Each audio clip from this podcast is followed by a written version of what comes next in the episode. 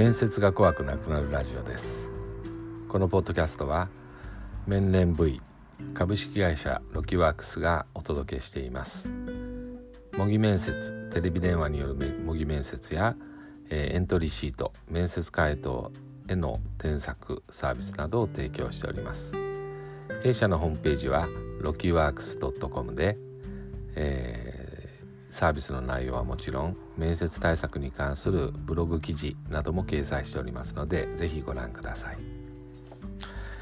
えー、今日も原稿などなく講師が、えー、まあフリーにお話しするという形でお届けしようと思います、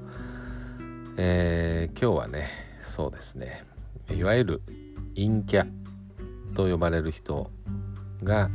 面接では不利なのかどうか。というお話についてお話ししようと思います。えー、陰キャだから面接がうまくいかないんだというふうなことは、まあ、意外とよく言われてますし、えー、インターネット上などにもねそういった関係の記事なども結構載っています。えー、まあ陰キャとかね陽キャとかっていう言葉自体はまあ比較的新しい言葉で私のような世代だとほとんど使うことはなくて若い人たちが日常的に使ってるイメージですね。まあ陰キャとか陽キャの意味はまああんまりはっきりは確定できないんですけどもうん言葉のイメージの示す意味っていうのは大体まあ、えー、少し、えー、ていうかな。えー、まあ、いわゆるスクールカーストみたいなもの。あんまりいい言葉じゃないですけどもそういったもので、えー、いけてない方に分類されるような人。っていうのを指すようです。まあどっちかっていうとコミュニケーション能力があまり高くないというふうなイメージで漠然と使われていることも多いですね。まあそういったまあ意味はともかく、まあこういった、えー、コミュニケーション能力が少ない、まあ日常的にね、あまりお友達が多くなくて、えー、引きこもりがちであるとか、えー、人とね、まああまり社交性がないみたいな人、まあそういう人にとっては面接っていうのは、まあ結構な試練だというふうに感じるてる人も結構多いと思います。とそこでねまあこういう、まあ、陰キャと呼ばれるような人たちにとってまあ面接っていうのは本当に鬼門なのかどうかっていうことについて少しお話したいと思います。まあ面接っていうのはまああの人とね人が会ってお話をするという形で進んでいく選考です。まあですからうん対人関係をねこう結ぶことにあんまりまあ自信がないっていうふうな人にとっては、まあ、自分が人と会って、えー、コミュニケーションを取ることによって評価された時にあまりねいい評価がもらえるということはないっていうふうな思い込みがあると思います。まあそういう思い込みがあると面接に対する苦手意識っていうのは強くなっていく。これは無理もないことかもしれませんね。まあ逆にその日常的にねこう人と接してそれによってまあいいリアクションを日常的に何度ももらってる人っていうのは面接に対してあまり抵抗感がなく、えー、自分はね割と面接はそんな苦手な方じゃないんだよっていうふうに思ってる人も多いのだろうと思います。ただまあここで勘違いしないでいただきたいのは、まあ、面接っていうのは、まあ、人とコミュニケーションをするのはもちろんなんだけどそれを通じて例えばこの人と友達になりたいとか、えー、親しくなって仲良くね例えばプライベートで付き合いたいとかそういう相手を決めるための機会ではありません。まあ、面接はね友達を作るものではなくて職場の戦力になりそうな人っていうのを判断して選ぶという過程なんですね。まあですからこういった面ではねその要するにいわゆるこうパッとこう対面してね話をしてあの単純にねあなんかいい感じの人だなみたいに思われるかどうかっていうこと自体が、えー、面接での力っていうことに直結するかというとそれはちょっと別のことだというふうに考えておいた方がいいでしょうね。えーまあ逆から言うと例えば陽キャの人はねじゃあ面接が得意っていうふうに思ってる人もご自身で思ってる人もいるし周囲があなただったら面接大丈夫でしょみたいに言う人もいると思いますけどもまあそういう陽キャと言われる方に分類されるような人だからといって面接力が高いとは限らないんですね。えー、人と話すのが苦にならなくて愛想よく話せるような人であっても職場を採用する人を選別する場ではなかなか評価しがたいっていう風なタイプの人も現実にはいます。まあもちろんね民間企業なんかの場合はまあノリを重視してるような企業もまあ中にはあって、えー、人材価値とね直結はしないもののなんとなくノリのいい人を取ろうみたいなスタンスの会社もあります。でもまあそういう会社っていうのはごく一部ですからね。でまあそういう会社に、えー、入ってもねまあいわゆる陰キャと言われる人はねまあハッピーにはなれないだろうというふうには思います。で一般的にはやはりね面接で、えー、人材価値を、えー、評価しているわけですから、えー、まあ陰キャであろうと陽キャであろうと関係ない部分は大きいというふうに考えておいた方が正しいだろうというふうに思います。で実際ねこの人は陰キャなんだろうな陽キャなんだろうなみたいな、まあ、そういう感じまあ、古いおっさんとかだとネクラなのかネアカなのかみたいなねそういうことによって採用するかどうかっていうのを決めてるかというと決してそういうわけではないわけですね。ですからまあその陰キャか陽キャかっていうふうなことをその自覚することからちょっと離れてね面接選考そのものにまあどうやってこうしっかり正面から向き合うかっていうのを考えることの方が大事だとは思います。でまあ面接っていうのはねまあその人材市場の中で結局応募者をま選んでね採用するかどうか決める場ですからなんですけどもまあこれはね市場の動向にもある程度影響されて売り手市場なのか買い手市場なのかみたいなあことによって多少のね緩さっていうふうなものはあの作用され左右されますけれどもただねやっぱり売り手市場まあ、採用側の方採用する側よりもね応募者の方に選択肢がたくさんある。みたいな状況の中まあ現在はまあそれに近い状況だと思いますけどもそういう状況だったとしてもうんまあ採用する方の方に面接では主導権があるということは間違いありません。結局その選考基準をどういうふうに設けるのか実際にどういうふうに評価をするのかっていうのは面接をしている採用側に留保されてるわけですからまあ結局その面接を受ける側からすると、まあ、その企業に企業あるいはまあ自治体とかねそういう採用側応募するその組織に採用されたければその組織の持っている選考基準の方に合わせるしかないというのが現実です。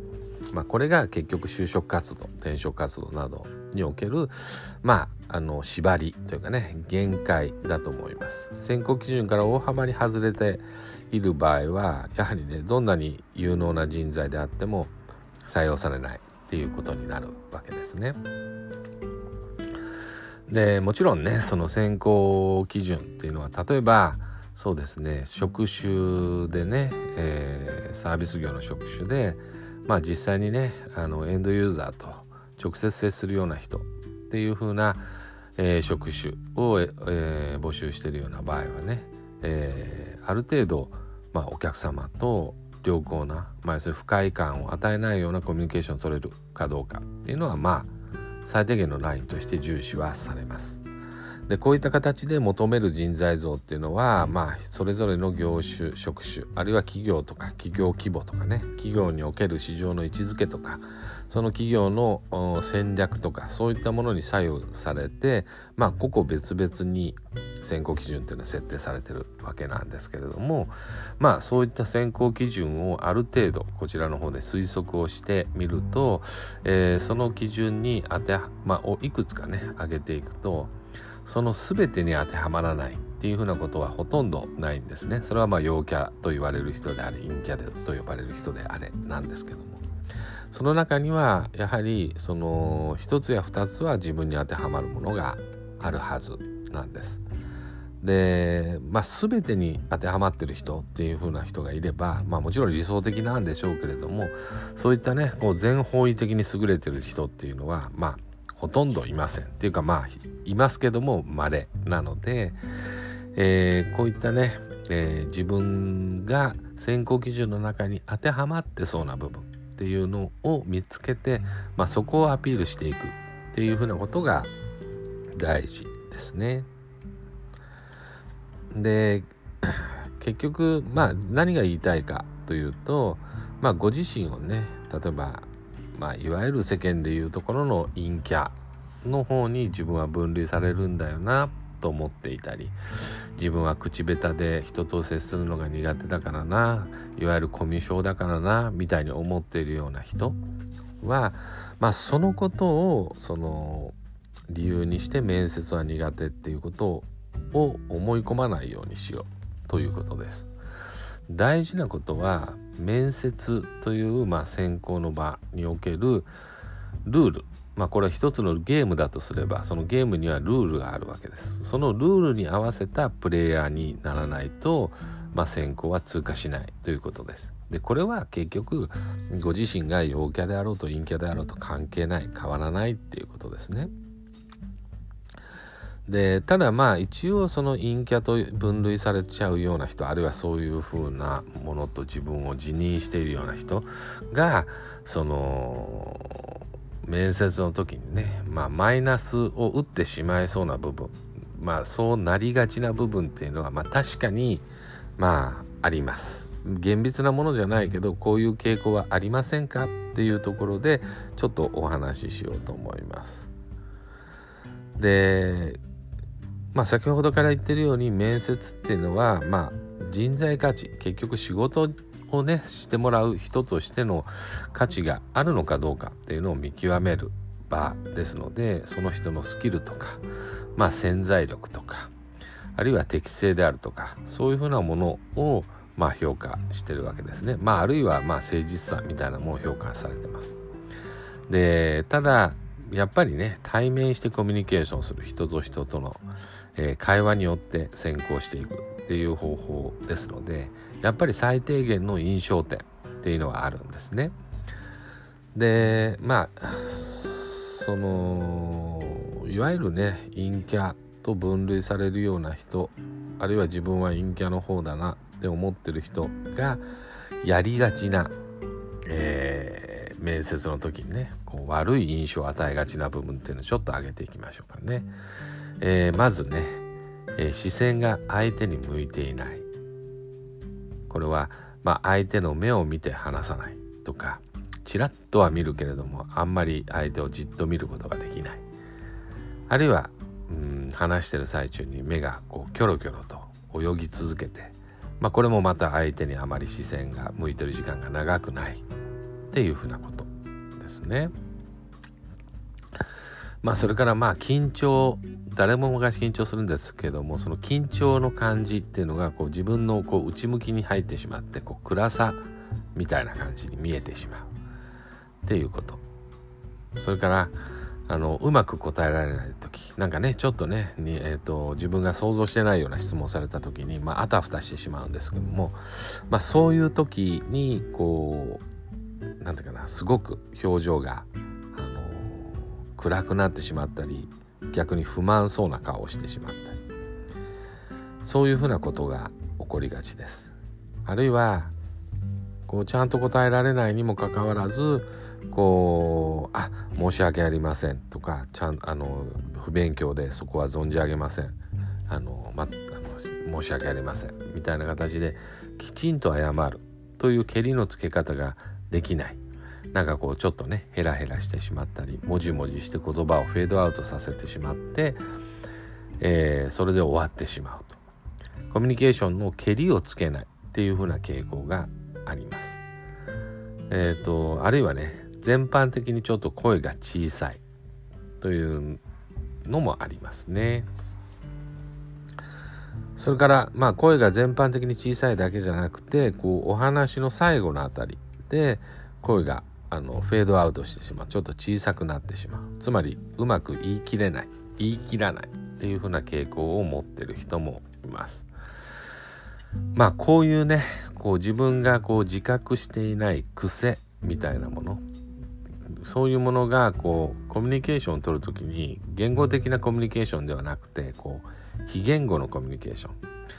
えー、自分のね、えー、態度とか様子表情などから現れてしまう部分っていうので、まあ、なんとなくあの印象が悪いなって思われるところがあるのでこういったところはねちょっと注意しなきゃいけません。ただ癖みたいになっているものっていうのは簡単にはね自分でそのこういうとこ注意しましょうねって言われてもなかなか治らないものです。で一番いいのはこういうのを、まあ、誰かとね模擬面接形式で、えー、印象をね話してもらうまあ、回答内容とかをねこう調あの調整していくっていうのはなかなか素人の方だと難しい面はありますけども、まあ、表情のチェックとかねそういうことぐらいであれば、まあ、ご家族とかお友達とかに見てもらうだけでもあの印象は判断できると思います。でまあ例えばねその誰かに見てもらうのも難しいっていうことであれば自分が喋っている様子を、えー、スマートフォンなどのね、えー、カメラで動画撮影をしてみて、まあ、それを見返してみるというのも一つの方法ですね。やっぱりこう客観的に自分の姿を見ることができればああ自分ってこんな風にこううつむいて話してるのかなとか目がキョロキョロしてんのかなとかあなんか声が小さくて元気がないなんか相手が聞き取りにくいだろうなみたいなことは分かります。でそういったものをやっぱりねまず客観的に見てみるっていうのはとっても大事です。まあ、弊社のね模擬面接サービスみたいなものを受ければもちろんそういったところも含めて評価をするんですけどもまあそこを利用しないまでも最低限ね自分で、えー、客観的に自分の姿を見てみるっていうことで、えー、変わると思います。あのあこれは良くないなと思っただけであの変えることは可能です。なんとなくねこう何がまずいのかの認識をこうしっかりこう持ってないことっていうのがやっぱりね対策がうまく進まないことの原因になってることが多いですのでどんな形であれ、まあ、ご自身でね動画を見るなり誰かに見てもらうなりで客観的な自分の姿っていうのを確認するようにするのがいいと思います。あとね、そのいわゆるこう、なんていうかな、陰陰キャ、まあ陰キャになるのかな、まあちょっとね、陰キャっていう言葉自体が適切かどうかわからないですけども、まあそういう人たちの中には、例えばいざ話さなければいけないっていう時に、まあ異常に饒舌になるっていうふうなパターンもあります。で、別に饒舌になること自体はまずいことじゃないんですけれども面接っていうのはまあ限られた時間であの一応面接側が用意してる質問をこなして全般的に評価したいっていうふうに思ってる機会ですからあんまり長々とね話してしまうのはよくありません。それまたその話がね、まあ、同じ1分の話でも、まあ、その長さがね適切だったとしても話の内容がつかみにくいっていうふうなことではやっぱりねあの伝わりません。でまあよくありがちなのは急に饒舌。まあ普段はあんまりこう何ていうかな話すのは得意じゃない。あんまりあの人とコミュニケーションするのが好きじゃないみたいな人が話さなきゃいけないからと思って一生懸命話した時に饒舌になるパターンっていうのはあのー、そうですね。一つの例で言うと、えー文章の区切りがない。要するに丸何々です。ですから何々ですみたいな感じで丸を打って接続詞でつないでいくっていうふうな話ではなくて何々は何々してて何々なもんですけども、えー、これはこうこうこうなんでこうこうこうなんですよあこうなんですよも言わないですね。丸も打たないのでこうこうなってるんですがでもこの文はこうこうこうですのでこうなんですみたいな。まあちょっとごめんなさいね。あの適当な言い方で分かりにくいかもしれないけどつまりこう文章に書き起こしてみると丸がほとんど打たれない要するに文を区切らないで次から次へと新たな内容を付加していくような喋り方をすることが多いです。この喋り方はあのー、別にね陰キャとか陽キャとか関係なくあのー、まあある一定数いらっしゃるパターンで、えー、なんていうかなたくさん伝えたい情報が自分の頭の中に次から次へと湧いてきてその思いついたままにこう文章をね、えー、一つ一つけりをつけないままに次に進んでいくいうというような、えー、形になってしまう人が一定数います。でこの喋り方は別にそのキャラが陰キャである陽キャであれねその伝わりません。伝わらないどころか何を言ってるんだこの人はとか結局何が言いたかったんだみたいな形に面接官が感じることは多いですでこのパターンはかなり、えー、やばい重症と言えるでしょうせっかくねご自分ではこういうアピールをしようああいうアピールをしようみたいなこの内容もしっかり言っといた方がいいあれも言っておいた方がいいみたいな感じでこう次々と言ってしまってでも相手は何一つ理解していないまあ、こういうパターンに陥ってしまうのは避けたいところですね。えー、で、うんと、そうですね。まあ、と、まあ、こういうことをね防ぐためにはまず形式的にはね文章を丸で区切って話すってことなんですけどもう一つ大事なことっていうのはそのこの回答を通じて自分の何をアピールしたいのかっていうことをきちんとね自覚するということなんですね。この回答で何をアピールするのかということを自覚したらそのアピールするものに必要な範囲のことをしゃべる。不必要なことはしゃべらない。っていうふうな選択が可能になります。だからどんな形であれ自分の強みこの面接を通じて自分のアピールしたいポイントは123ぐらいあるっていうふうなところを自覚的にしておくことこれは非常に大事だと思います。で質問の中であこの質問への回答だったらこの強みを話せそうだなと思ったらそれを話します。でそういうふうに、えー、自分の何をアピールするのかっていうのを明確にしておくっていうふうなことが大事ですね。でこの強みとかそういうものをアピールする時っていうのは基本的にまああの具体的なエピソードとか具体例とかを挙げてねリアリティを持って話すっていうのが大事です。えー、あんまりね冗長に話すわけにはいかないんであの長くなってしまってはいけませんけれども例えば自己 PR をしなさいとかあなたのね何々人、まあ、職業人としてのね最大の強みは何なんですか？とか、まあ、そういった形で聞かれる質問っていうのは比較的、えー、ボリュームのある答えをしてもいいよっていうような内容だと思います。あるいは志望動機とかやりたい仕事とかそういうね、えー、部分に関してはしっかり答えるべきなんですけどもまあこういった時にね例えば陰キャと呼ばれる人の中にはね、えーあんまりこう何て言うかな人とか人との特にチームプレーとか人との関わりの中で話せるエピソードがなかなかないんだよっていうふうに、えー、思う人も結構います。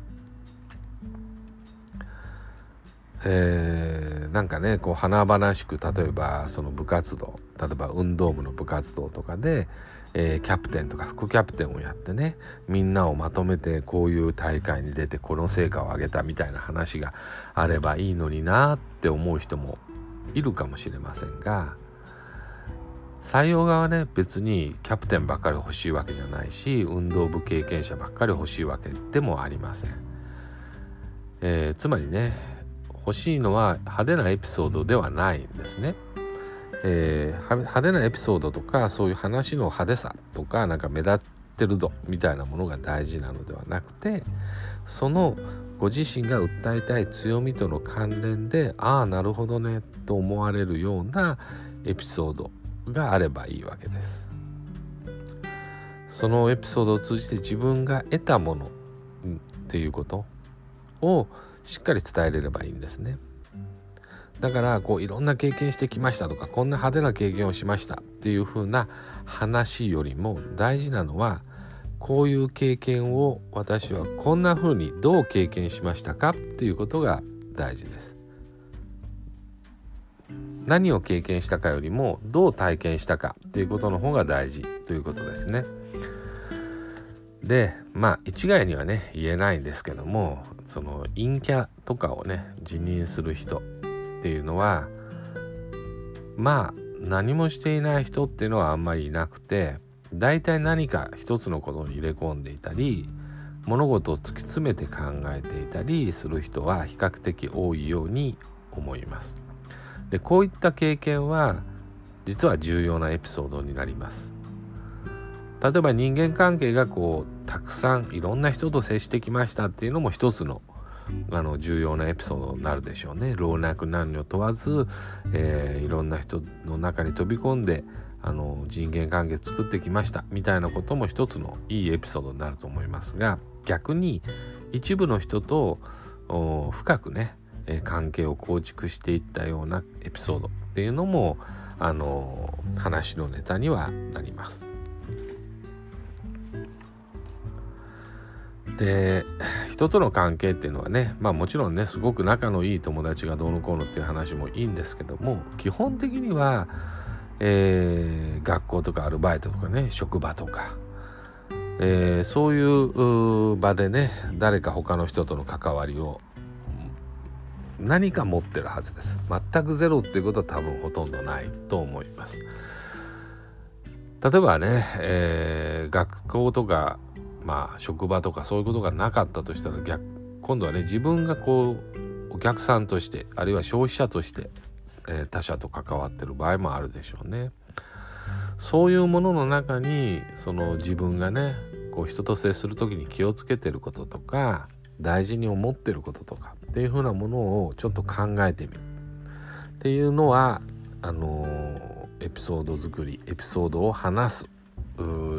ものネタをね探す上では大事なのかなと思います。でそういうまあそのまあとは言ってもね例えばそのすごい薄いこう人との関係においてそれをそのままありのままに事実を述べたところで面接官はね「ん？ああはあ」みたいに思うかもしれませんね。ただそのその、まあ、一見ね外から見るとこう薄そうに見えるこう人との関係であるとか関係結ぶものの中に自分なりにね説明できる解釈っていうものを入れて、えー、自分自身のキャラクターを説明するエピソードとして使えば、えー、何がしかエピソードはあるはずだと思います。傾向としてはね慎重だとかあるいは物事を熟慮するんだとかあるいは表面的なことに流されずに割と本質をつかもうとしてるんだとかそういうことってねきっとそのご自身のねあの思考パターンとか生活パターンとかの中に、まあ、きっと見つかるんだと思うんですね。でそういう傾向性質っていうのが向いている職種も現実にはたくさんあります。ですからそういうそのご自身のねそういう傾向をえー、応募してる職種の求めてるものとどうマッチさせるかっていうのをちょっと考えてじゃあこの話をして自分のアピールにしようっていうふうにね、えー、決めていくのがいいだろうと思います。でまあ他にもねまあいろいろアドバイスしたいことはありますけれども